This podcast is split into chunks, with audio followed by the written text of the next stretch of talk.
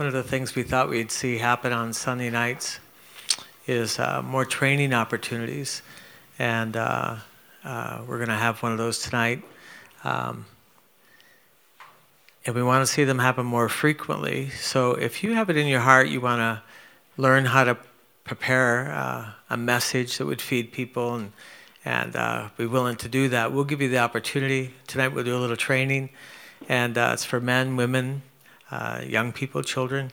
Um, Grant was, I think, 12 years old when you gave your first sermon at Wellspring and something like that. I think so. Probably still have a tape of that somewhere. That'd be interesting to find, wouldn't it? Yeah. Um, and so we're going to do one tonight. Uh, Tim Craver's here. Tim has been coming.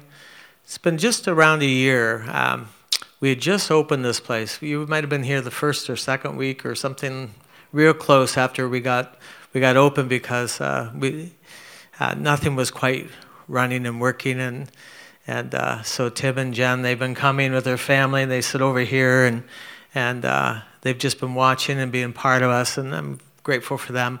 Then his mom and dad have uh, started showing up a little bit here. So this is Myrna, and this is Dwight, and they're from up in the Farmington area and uh, they come in tonight to support Tim. So we're giving him a 15 minute uh, uh, opportunity to speak, and that sounds like a, a, short time. Actually, what we'd normally do is a five minute sermon because that's really hard. It's really hard to teach something substantial in five minutes. It's not impossible, but it just takes a lot more discipline. We thought we'd give Tim uh, an easy road tonight and give him a little bit more time. So, Tim, come on up and share what's in your heart. And uh, and I'll, I'll share after you. Okay. Why don't you go right up there? I'm humbled to be up here. Really am humbled. Oh, right here? Okay. I'm really humbled to be here, guys. Really am. Um, it's uh, kind of funny. It really is. So, um, for again, my name is Tim Craver. I've been coming here for about nine months now. Uh, with my uh, wife and five kids. And there's one thing I've learned throughout this thing is that uh, if I can take five kids to church by myself, I can do anything. so, um, past three years has been a really crazy trip for me. Um, and my dad had to give me a verse, uh, Jeremiah 29 11. For I know the plans that I have for you, declares the Lord plans to prosper you and plans not to harm you, plans to give you a hope in a future. But uh, one of the things about that verse is that we are our own worst enemy when it comes to that verse because we, we can actually hinder ourselves from God's plan. And uh, some the things I've recognized in the past nine months, uh, certain truths to that. And uh, truth is many things I have found in my personal experience that I'm going to give you um, things to, uh, to back it up with that um, truth hurts. The truth reveals, and the truth will hold us accountable either by God or man. But most importantly, the truth will set us free, and we know that by uh, John 8:32. And you'll know the truth, and the truth will set you free. So, uh, but I'm going to start in the very beginning. I had not been a part of church in 20 years. I have I never lost my faith in God, lost my faith in the church, and I started to feel the Lord knock at my heart, telling me I need to go back to church. And I said, Nah, I'm good. I'm good. And um, and the, the, irony is is that uh, the Lord was really knocking at my heart, and I said, Lord, okay, Lord, if you want me to go back to church, I you have to find me a church. And uh, when you give God a, a challenge like that, He's going to answer it. And I believe I said that literally as I was driving past here. Okay. And, and then I think oh, a couple days later, my wife goes, Hey, by the way, there's a church going in over here. I was like, Huh, funny, huh? So, and then, so we ended up having Hannah. And the Lord started to really knock at my heart again. You got to go back to church. I said, No, I'm good. Thank you. And then I was pulling on my driveway on my way to work, and I, the Lord spoke to me. He said, Do you want to be responsible for your children never to see heaven? And I very foolishly said, Well, they have a choice to serve you. and I got uh, Proverbs 22 16. And this was trained, the verse is train up a child, but I got train them up in the way that they should go. And uh, so pretty much I was giving my children only one choice, you know. And uh, it was really a uh, gut wrenching moment for me that I was um, uh, failing my children as a father because uh, the truth reveals. And the, the, the, the, Lord held me accountable right there and then. And I said, um, okay, I'll do it. And the next day I went and told my wife, I said, I'm going to take five kids to church by myself. She goes, hey, guess what? I have Sunday off. And she hadn't had Sunday off in months. Coincidence? I don't think so. So, and from there, this uh, crazy roller coaster of a ride just uh, uh, began for me because, again, we get in our way of what God wants for us. So, um, I went to, shortly after, in, uh, we, there was a, uh, a, a night meeting I had attended, and the Lord started to peel me back like an onion, really started to do work on my heart. And the Lord had given me Jeremiah 51:20. I'm not going to really go into it right now, but I just said, I'm good, thank you, and I closed the Bible. And uh, it was, and it just kind of stuck around in my head, really stuck around in my head. And so,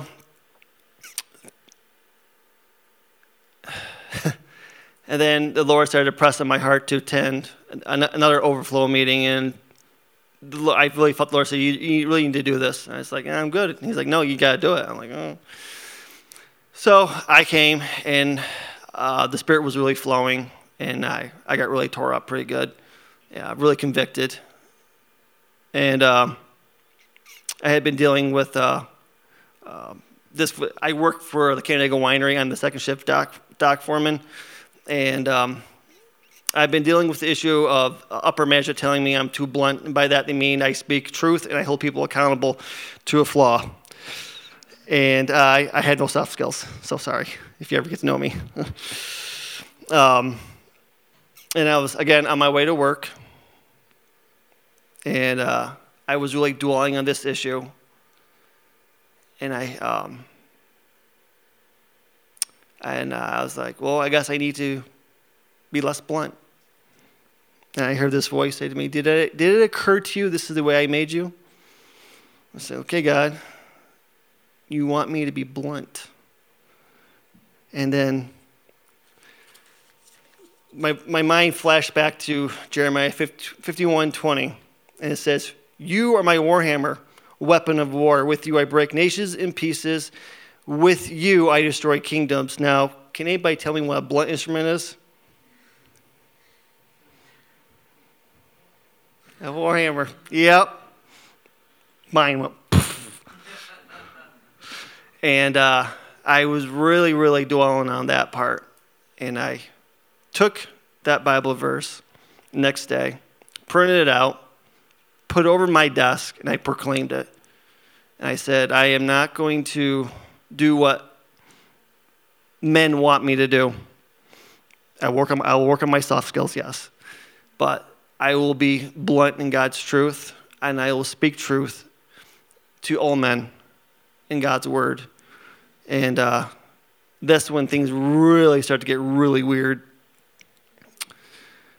Because um, I actually had a went into a kind of a tizzy at work with a couple, another supervisor and a foreman, and uh, the Lord had given me the solution to that, and I literally said, uh, the supervisor said to me, he goes, you know, that's what happens when you're calm. I said, no, that's what happens when God speaks to me. I spoke truth. I proclaimed it right there and then. And he, I think he turned white. But, but I, you know, it's funny because we, we really need to be what God wants us to be. And uh, so about a week ago, I was, this, this is the part where it gets really difficult for me because it, the, when the Lord works on your heart, He really works on ways that it really makes you see things, but we get in our own way. We really do. Our misconceptions get in the way, and we just tend to shut ourselves down. Um, I had uh, I was trying to work. I've been remodeling my house, and I was really trying to get on working on my uh, kitchen. And if you ever try to work on a kitchen with five kids, God bless you. While your wife's working. So, I'm pull my Bible up. I have about five minutes to do this because it's it's almost lunchtime. I got kids running around. I said to uh, Lord, what should I read today? And again, um, I'd asked Lord why should I read again when it was Jeremiah 51:20. I really got to be careful when I do this because He gave me Acts 26:16, and this and it, was really um, weird. And he goes, But arise and stand, stand upon your feet. And I was standing at the kitchen table. For I appeared to you for this purpose, to appoint you as a minister and a witness to the things in which you have seen, and to those which I will appear to you. And I just started to melt. I'm like, I was like, I don't want to be a pastor. I don't even want to be in ministry. So I'm good to come to church every day and sit in the back. I'm happy with that. And the Lord just really started to tear me up. And, I, and for a week straight, I had like a thunderstorm over my head, really strong thunderstorm. And uh, I had talked to uh, Pastor Penn. He told me I had misconceptions. And you're right, I had misconceptions. Was it uh, Ron here was here last? And um, and so during that, I had gone up for prayer, and I had told him. And he goes, "Well, yeah." He, he gave me that same verse. I said, "Really?" He goes, "Yeah." And he goes, "Tim, it doesn't mean to point you as a pastor. It points you to be as a, a minister, to witness to other people. And he goes, "Do you witness?" I said, "Yeah, I witnessed. You know, all, all my all the guys I work with know I'm very um, open with my face, my faith." And uh, he goes, "Well, you're doing already." And somebody had just took the blanket off my eyes, and the the, the reality that I had come to was that I had never, when we're, when we're Christians and we, we, we walk by faith, we talk by faith, you're in ministry. You're in ministry right now, you, you know, whether you like it or not. And that was the, probably the, the biggest. I walked out of here out of breath. My chest literally hurt. I was like, whoa, what just happened? And I, I, I felt so stupid, you know, and humbled and going, okay, I got it, you know. Um, it just, you know, the, the misconceptions that we have in our life when it comes to certain things for what the Lord wants from us, we really can hinder ourselves. And we don't want, we, guys, we don't want to do that. We Really don't. Um, but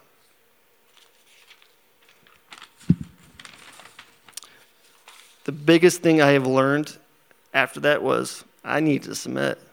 I have to submit my will, everything to the Lord. Um, if I am truly his weapon of war, because it, it really kind of dawned on me well, who doesn't want me to be this weapon of war? Satan, the devil. Okay well, then we really need to, I, I need to submit. Um, I don't know if it's been 15 minutes or not, but. Okay.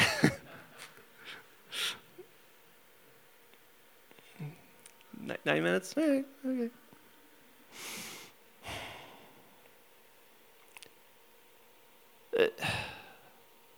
And I, you know, I submitted to the Lord coming back to church, even though I did not want to do it. And he showed, and, you know, he showed me that truth that I had failed. You know, and it was funny because there was a ladies' night we had up here after that uh, Jeremiah 51:20, and that some of the ladies were talking about the Holy Spirit had revealed to them what the Holy Spirit wanted them to be, and my mouth literally hit the hit the bottom of the floor, and everything was just being confirmed, confirmed, confirmed. Uh, it's like, well, there are no coincidences. You know, there is really no coincidence.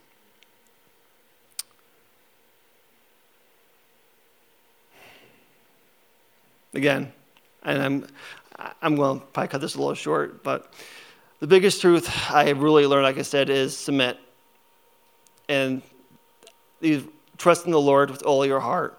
Lean not on, not on your own understanding, but in all your ways submit to Him, and He'll make your paths straight.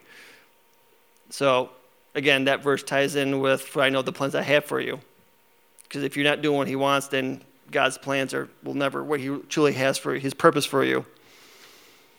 And again, and submit to God and be at peace with Him. And in this way, prosperity will come to you. And after I had submitted, I said, okay, I'll do it. Do whatever you want me to do. You know, it's funny because it was, it was like this thunderstorm had stopped. Like you had this intense thunderstorm over my head, but it wasn't raining. All of a sudden, I just felt like it was started to rain. And it was just like weird. It's, it's oh, it was probably the, the closest I've ever been to God in the course of two weeks. Yeah, I got tore up really, really, really, really hard. But I would do it again. I really would because I have never, I was literally having conversations with the Lord like I was talking to my wife or, or, or a buddy. And I, the, the funny thing was, I was literally complaining to the Lord, and I had turned on my radio to, to, clear my head. It was on Family Life Network, and the pastor was speaking about complaining. He said, "Stop complaining." I, and, and I, like, I, I turned my radio off. I got it. I got it. I got it. So uh, again, I'm going to end here, and um, I'm. You guys need to submit to the will of the Lord, because He know, He has our plans in our best future not what we think, but what we can't see. So, so. Well, thanks, Tim. That worked out good. Wow. We all have misconceptions, especially if we have a, a bias against something, like going to church, then you find out that it's, it's exactly what you need and better than you thought, or you're called to do something and you submit to it and you find out it wasn't anything like you had imagined it to be. A lot of things are that way. I think the enemy prejudices our hearts against the will of God so often. Uh, watch what you hate and watch what you have an aversion to. Uh, you might find that the enemy's been playing with your head, creating misconceptions about the will of God. Well, Tim, I didn't know whether to set you free and let you go first or me go first because now I'm going to teach on preaching, but it's not a critique of anything. It's in my notes, and so it's not a critique of anything, so don't take anything by it at all. So um, turn with me to Romans chapter 12. Romans chapter 12.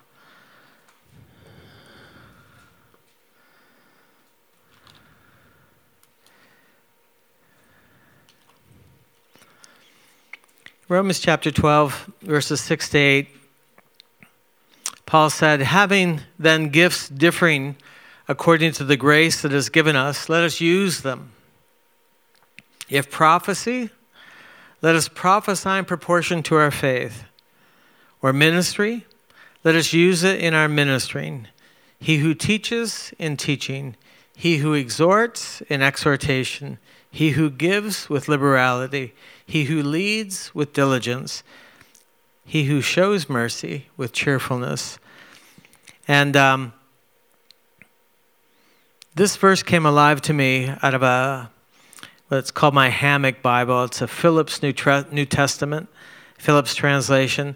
This is the same verse in the Phillips translation that, I, that made it different for me, impacted me differently. Listen to this.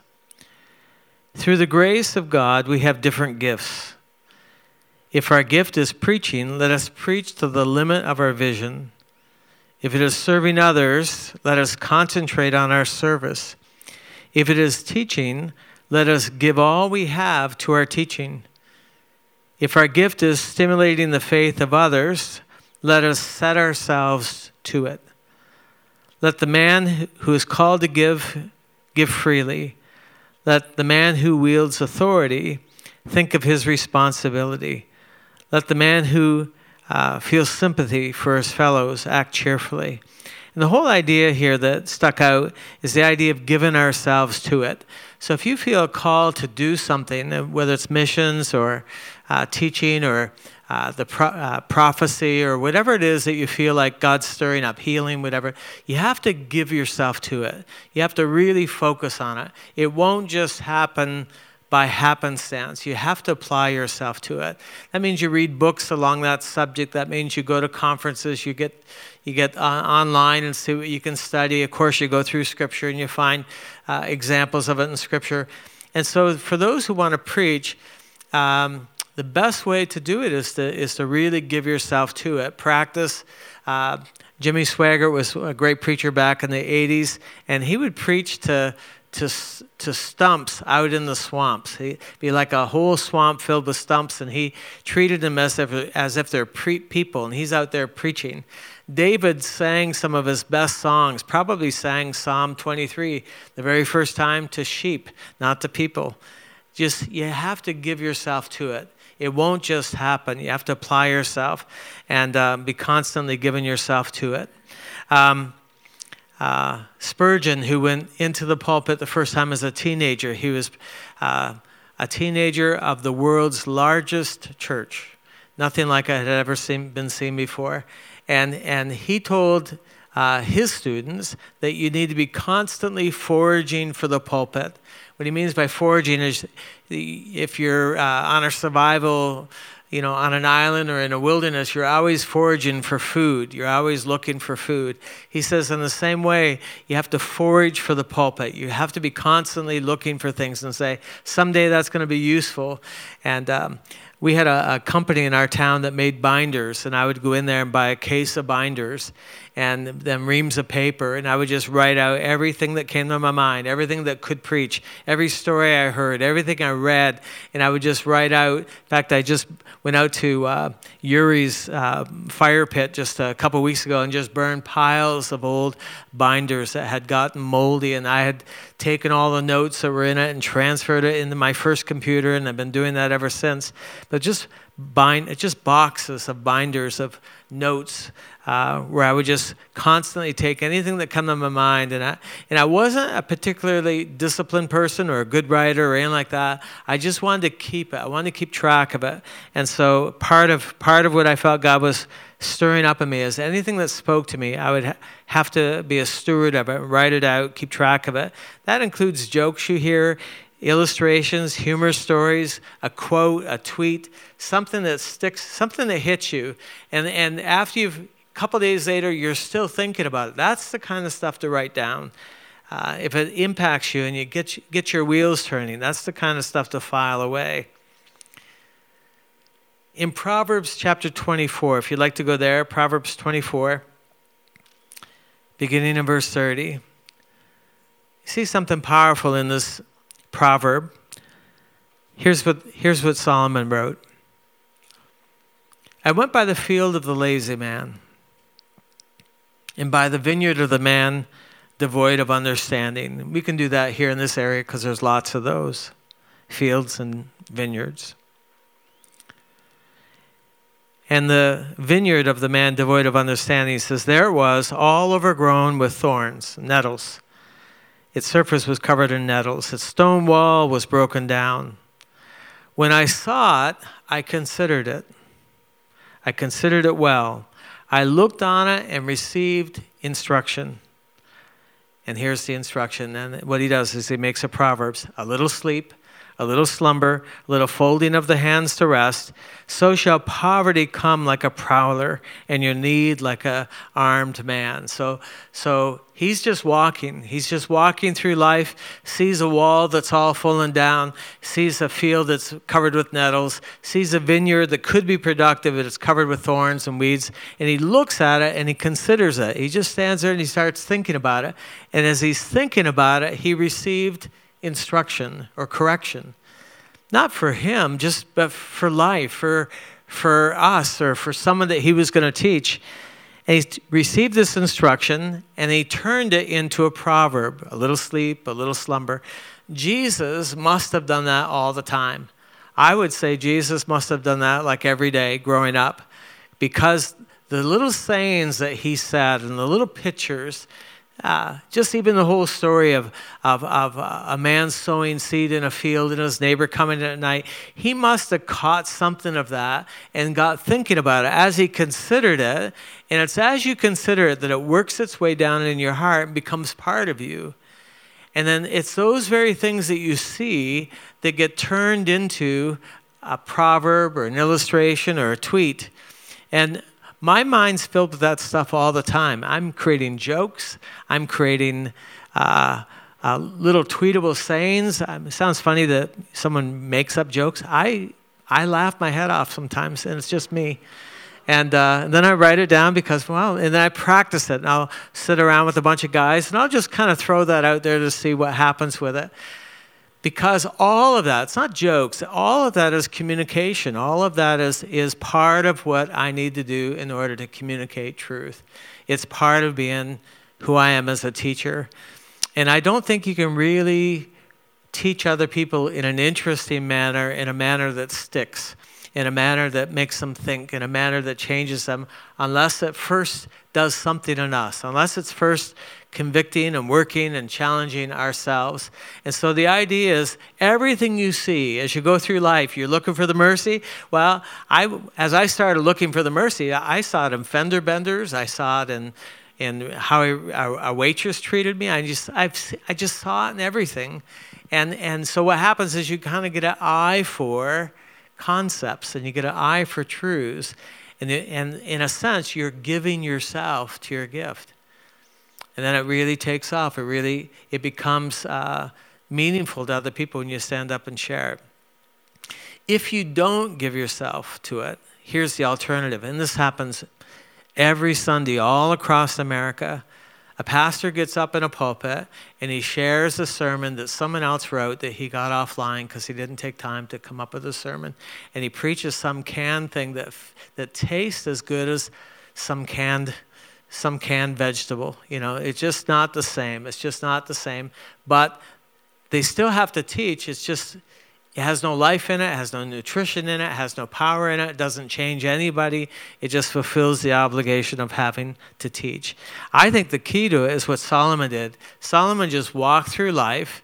And everything he saw, he looked at it and said, "Well, what can I? What, what can we do with this? What, how would this speak? How could I use this?" And I think that's the way to go through it. That's the way to give yourself to it. Um, a proverb is an illustration, and it's a way of uh, packaging a truth to make it stick like a burr to someone's brain. Uh, illustrations are powerful. Most uh, effective sermons are made up of illustrations. Jesus, most of his sermons were illustrations that he set out there. Um, it has to be something people can relate to. The best ones come from your own life, from your own life experience. It's not, a, it's not enough to get a book on illustrations and try to memorize them and put them out. It has to do with you, your life is full of it. You just have to see it differently. Um, so don't just get a book of illustrations. It's best to say, what happened this week that, that is interesting? And as your wheels turn, you start thinking about it. It, it, it presents a truth so it's not a joke for joke's sake. It's not an illustration for an illustration's sake. It has to have a truth that impacts people, that uh, convicts people. Uh, John Wimber was one of my favorite speakers, and I remember one time he he said that. Uh, he said when he was a newlywed, he and his wife were trying to furnish their apartment. And he says they came across this couch, and the couch, they just loved this couch. Uh, they called it a Chesterfield. And they took it home, and it didn't fit in their apartment. In fact, it was so big, they couldn't close their apartment door. The, the couch stuck out in the hallway. They couldn't close the apartment door, but they loved that couch so much that they could never get rid of it. And I think we can love an illustration or a story or a concept so much. It doesn't fit, doesn't apply, doesn't, isn't really useful, but we love it so much that we just try to use it all the time. I think another thing that's important is this whole thing of personal authority. We read this morning where uh, Jesus sat down, opened his mouth uh, on the, the Mount of the Beatitudes, he sat down and began teaching the people, and three chapters of red ink came pouring out of him, probably some of the most beautiful words ever formed, better than anything Shakespeare wrote, life giving truths. And he poured it out. And then at the end of it, chapter 7, the very last couple verses, 28 and 29, I believe, it said that the people were astonished at his teaching. And it said they, they recognized that he had authority, and he said things with authority that the, the scribes, the, the other teachers, never had. And I think that's what you want. You want authority. And authority means that it comes out of your life experience, and you have, you have the right to say that. Uh, you have a relationship with that concept because it's something that's part of you. You have an authority to say that. The scribes never did that. I have heard so much uh, preaching through the years that had no authority. The person didn't have the authority to say it. It didn't. It didn't have the. Uh, didn't the, them and the the concept didn't match. Um, Bill Johnson has authority to say things. Probably Bill Johnson is probably the most influential preacher in the world, I would say, in terms of people who follow and subscribe to what he's teaching. He has authority to say things that we don't. So if you take something that you heard him say that you loved, that couch, that Chesterfield, and you try to work a sermon around it, it's like saying, Lord, I got a really good joke, give me a sermon to go with it. I got this great illustration. I heard that Bill Johnson said, and I, you know, I'm going to work that in, and it becomes a, a couch, a Chesterfield. But Bill Johnson can say things and can say things in a certain manner that you can love and be impacted by. Then you go and you imitate that and you put that out there as if it came from you. Not even saying that it came from Bill Johnson. It will never have the same effect because it doesn't have the same authority. Bill can say things that you can't say. He has a way of saying things that you don't, that, that comes with time, it comes with experience. It's personal authority. Jesus, uh, not because he had preached very much. In fact, I, I don't know, I don't know uh, exactly how to substantiate it. I don't think he preached very much before Matthew chapter 5, before that Sermon on the Mount. I don't think he preached all that much. I don't think you have to have lots of years of preaching in order to be a good preacher. Uh, when I was growing up as a young disciple in the church, my pastor would never let me preach. He would never invite me to preach. He, he would never have an opportunity like this where we'd let someone come up and someone we don't know all that well to come up and share. That just would never happen. I think every now and again he'd throw me a Mother's Day sermon, just say, preach on Mother, because nobody, I mean, what are you going to say on Mother's Day that hasn't already been said? I mean, it's a, it's nobody wants to preach Mother's Day year after year because it's the same same kind of message. But I just didn't have any opportunity to preach. And then I became a pastor. And immediately I could step right in and do it, not because I had so much experience, but because I had so much life experience. I had given myself to my gift. And people come up different times, and I was just young, green pastor, and they said, Boy, where did you, where did you learn to preach? And I had to, I had to think about it. I, I, didn't, I didn't have much opportunity to practice. It doesn't come from doing it that way. I guess I honed my gift in conversations I honed my gift preaching to stumps, preaching to the kids, preaching to Heather. I don't think it needs to all happen with opportunity, although that's good. I don't think Jesus preached a lot. I think he went out there in his personal authority, his own moral authority. You watch Jesus and he starts correcting people and he starts speaking to the Pharisees. They're, like the denominational leadership and he's calling them things and saying things about them to their face. Well, he could do that because he had the moral authority. He wasn't doing what they were doing. He was outside the system. He had moral authority. And I think, I think um, sometimes when people get up and they get an opportunity to preach, they start correcting and, and trying to change the direction of the church and trying to uh, say things to people that they don't have the moral authority to do. They don't have the power to change in those areas themselves. They haven't really wrestled with that. They haven't really conquered that. They don't have the relationship authority. There's a certain authority that comes with relationship, that comes with contact. I remember one guy saying, Boy, I'm, I'm so glad you came to my house recently. He says, Now when I hear you preach, I hear you preach entirely differently. all I done is visited his house, but it gave me some kind of authority. To, when I got in the pulpit, he heard me differently. It comes out of contact, personal contact. So Tim, as he goes in this whole thing, he'll be able to say things more bluntly the more he gets to relate with us and camps out with us and spends time with us. He can be used as a hammer. Sometimes you need a hammer. But if if the hammer is all you have, is if that's the only tool, you can't fix everything with a hammer. Uh, I remember Jeremy Yoder, he used a chainsaw for his work, and so he just fixed everything with his chainsaw. If something needed to be fixed, he just whipped out the chainsaw because he was a one tool kind of guy. Um, I think we need hammers in the church. I think there's a place for that.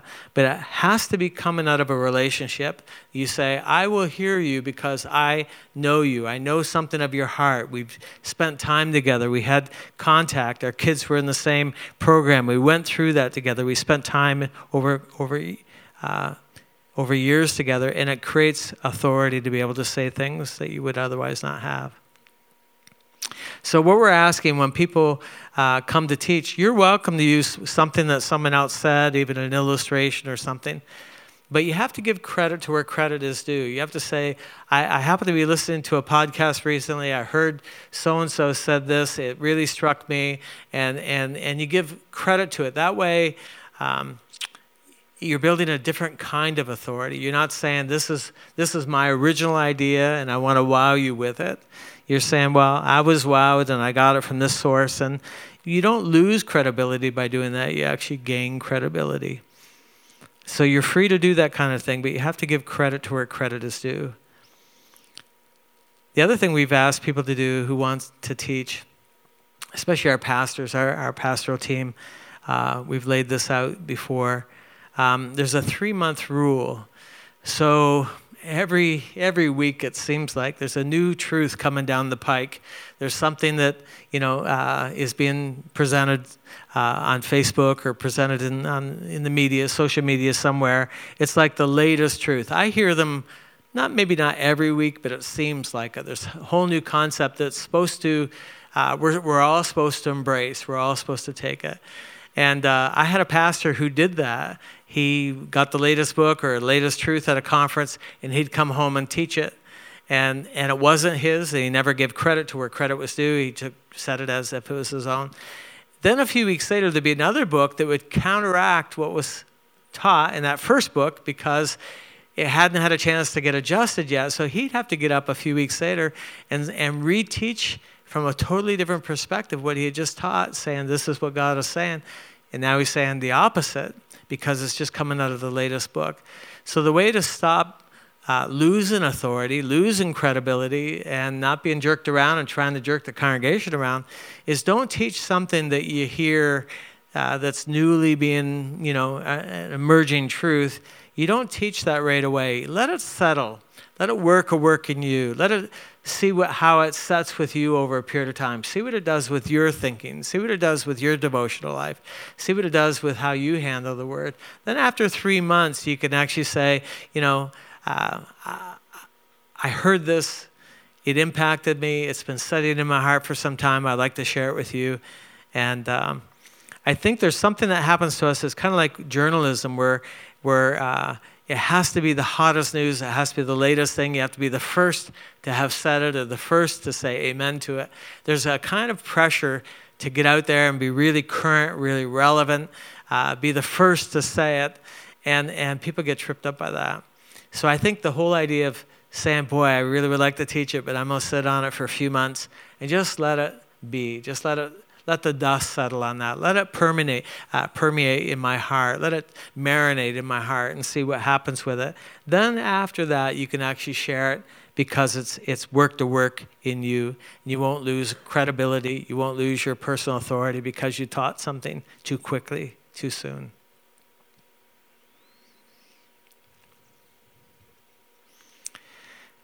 We stress when it comes to preaching on having the right words. And uh, there's a real emphasis on having the right phraseology, having the right, you know, the right verse, of course, and and uh, saying things uh, um, in an interesting manner. And and we forget that a lot of what's said isn't words. A lot of what's communicated is beyond words, where you can find out that the person you're hearing their passion for the Lord, you're hearing their passion for the Bible, you're hearing uh, their love for the church, their love for the body. There's a lot of stuff that's communicated beyond the words.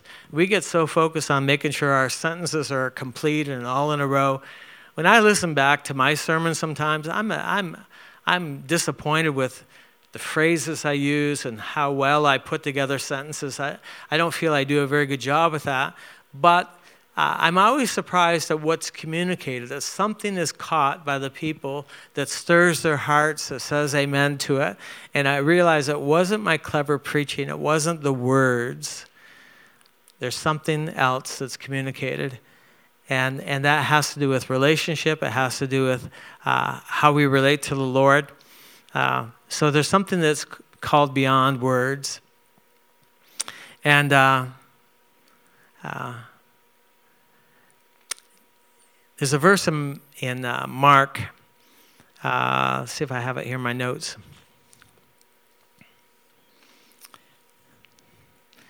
Uh,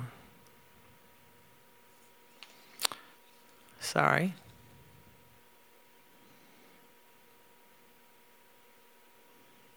Uh, I don't see it. There's a verse in Mark, well, it's Mark 16, where Jesus said that uh, that he'd go wherever they're going. And as they preached the gospel, he would work with them. And uh, as they preached the word, he'd confirm the word with signs following. So it's the very last part of Mark 16. And we want God to work with our words. We want us to be able to give a message out there. We want Him to work something in the hearts of people on the other side of it. And, and what He confirms is the Word. And it's not just uh, the literal word, and it's not just the, uh, um, uh, the phraseology we, we use. It's, it's actually uh, uh, the word logos, which is an expression. And if our heart is in sync with Jesus' own heart and we're expressing what he would say, the way he would say it, Jesus is listening. He says, I'll work with that. I'll confirm that. Your heart and my heart are one. Your motives and my motives are one. Your mind and my, mo- my mind are one. And so Jesus is on no, he's under no obligation to confirm our sermons. He doesn't have to do any wonders, any signs, any, any miracles. He doesn't have to change hearts. He's not committed to doing any of that just because it's a sermon. But if you preach a sermon, even if it's not a complete sermon, even if it doesn't fire on all of its cylinders, but you've tapped into his heart and you're trying to communicate his heart, he then says, What I'll do is because I confirm the word, the logos, the expression of your heart, I will work with that and I'll actually go behind it. I'll do something in the people's hearts. There'll be a transformation that'll take place, it'll, it'll impact their life. Otherwise, it's just preaching. Otherwise, it's preaching with no effect. It's preaching and no one's lives gets changed. It's going through the motion, it's filling the clock, it's filling the duty, but no one's life is changed. You can't do that for very long, and after you shake your head and say, I just can't do that. The, there's too much wear and tear on my soul. It's too much effort to get out there and to give a sermon that, that just goes out and falls to the ground. No one remembers it. No one's life has changed. No one's impacted. You can't do that for long without quitting. But here's what Jesus said it says, wherever they went, they preached the gospel, and Jesus went with them. So that means he's listening. He's listening to the sermon here tonight. Jesus is listening to the sermon. And he's under no obligation to do anything with it unless my heart is in sync with his heart. He confirms the expression, he, he confirms the motive, he confirms with power what's, what's in his word. Uh, it's possible for two people to get up and say the exact same scripture text. And one of them say it and nothing happened, and the other one get up and he can say it. Next thing you know, all heaven's breaking loose. People are being impacted by it, and you look at it and you say, they both said the same verse. How come one had one effect and the other had a negative effect or no effect? And it's Jesus. It's Jesus confirming the word. We want them to do that with songs. Everything I'm teaching here tonight is true of worship leaders, it's true of those who lead worship or, or those who pray or prayer meetings or the prophecy. If the prophecy, you can have a prophecy that sounds like prophecy, but it doesn't really contain his heart. He's under no obligation to make that stick in that person's life. He can actually stand back and says, I'll just let that one go by because it doesn't sound like me. It doesn't feel like me. It doesn't contain my heart. He's under no obligation to commit to it.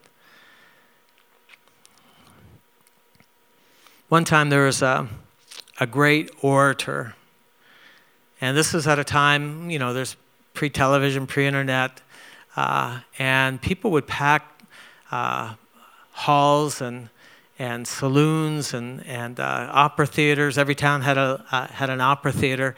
And someone would get up who is an orator, and all they would do is stand like I'm standing, and they'd quote Shakespeare. They'd quote, you know, something from Homer, and, and people would pay money to go and just hear some orator uh, speak words. I mean, it was, it was high entertainment. And so there was this one particular guy, he was a great orator, had the voice, had the presence, was very commanding, and he'd get up there and he would just quote Shakespeare, he'd lay out stuff, and people would applaud. They loved it. Well, every now and again, he'd sprinkle his or, or, uh, um, orator or oration, I guess it'd be oration. He'd sprinkle some scripture in there, and he found that the number one favorite, the thing that people really loved, was Psalm 23. So he'd get up and he'd say, The Lord is my shepherd. I shall not want. And he would go through it with great orator skill. He'd get up there and, and the people would applaud. They just loved it. And after one time uh, where he'd done that in a particular city, he was leaving, and as he's going, he, he saw a church with the doors open maybe in the summertime, and he slipped in a back pew to hear what the preacher had to say. And the old preacher was up there, and, and, and he got up there and he was saying, The Lord is my shepherd. And he quoted Psalm 23.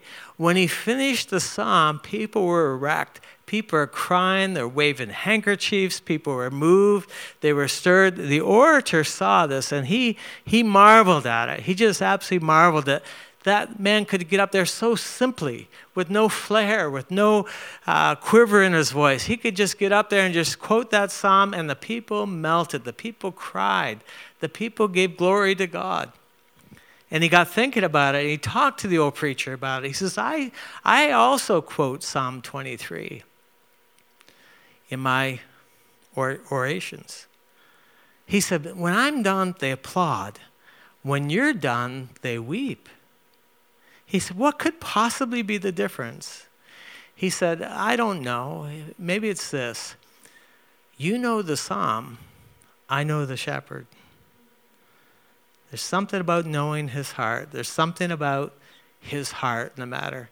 And I think it's, it's less about words, it's less about dictation, it's less about having proper sentence structure, it's less about uh, having a nice, tidy sermon all written out that really flows.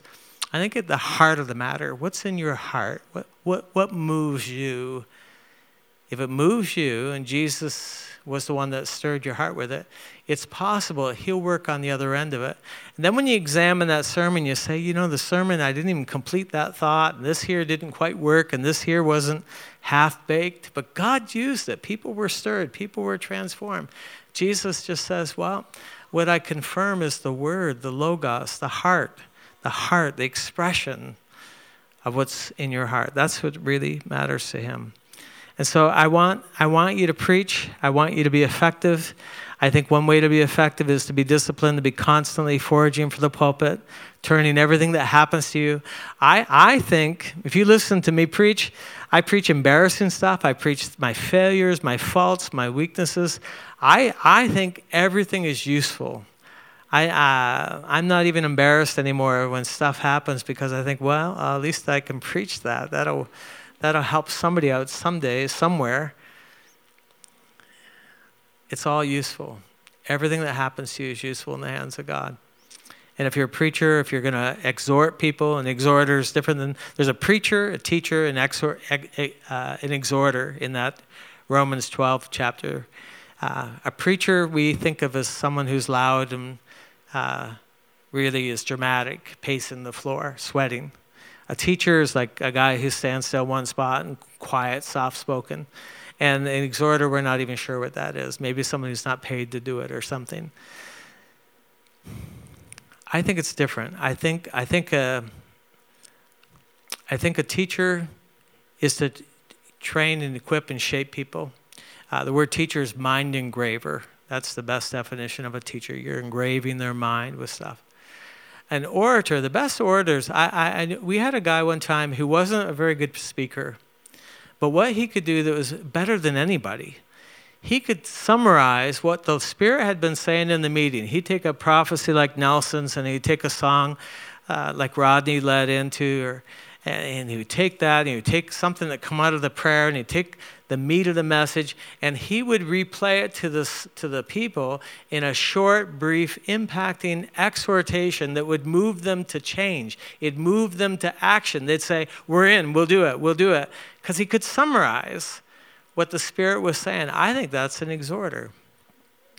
Someone who can move people with a, with a minimum amount of words and gets up and just says, Here's what the Spirit's saying. And you say, Sign me up. I'm all in. I want to do it. That's an exhorter. A preacher, I don't, I preach from time to time. Probably none of you have seen me preach before. When you preach, it's different. It's not volume, it's not loud. It's, you, you're just, um, uh, you're after something, you go after something. Uh, most preaching that is the most effective preaching is in public. It's not the work of an evangelist. It's somehow it's it's it's uh, impacting people with truth, uh, like a like a sledgehammer, uh, like a jackhammer. But it's it's different. It's not rapid fire necessarily. It's not all perspiration. But if somehow it's publicly getting the public to move in a certain direction, there's negative preachers, there's positive preachers, uh, and you have to figure out what you are. What are you? Are you an exhorter? Are you a teacher? I can tell who the teachers are because they teach, whether you sit down and have a cup of coffee with them, they, they're telling you illustrations, they're telling you something the Lord said, they're presenting it, they're, they're creating concepts while they're having coffee with you. You can tell what comes out of their heart. They can't stop teaching. Are you an exhorter? Are you a preacher? I think the day will come we'll see preachers come back in vogue like never before. We will go out in public and, and not work as an evangelist so much as a public proclaimer. Paul said, I'm a preacher and a teacher, I lie not. Uh, he's an apostle, but he's a preacher and a teacher. And I think the difference is the context where he does it. There's a public arena, there's a private teaching from house to house to people who've already bought the preacher. They've already bought what the preacher had to sell, and now they need to be taught. Now they need to be engraved. I think it's two different kinds of tools. Give that some thought. Amen? I want you to preach, I want you to teach. I want you to try it. Emily, I wish you were staying around another week or two. We'd put you up here and let you. Sh- I bet you got some stuff under the hood to share. Let's give ourselves to it, whatever it is. Gift of giving, give yourself to it. Prophecy, give yourself to it. Let's do it, okay? Let's stand together.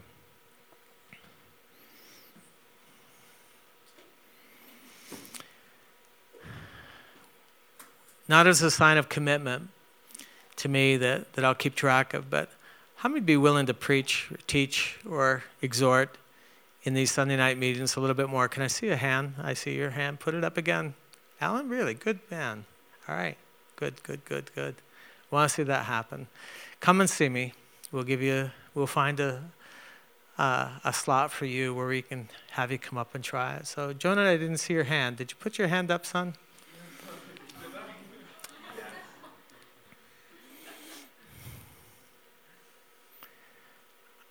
I love what you shared at your baptism. I'll never forget that. That was powerful.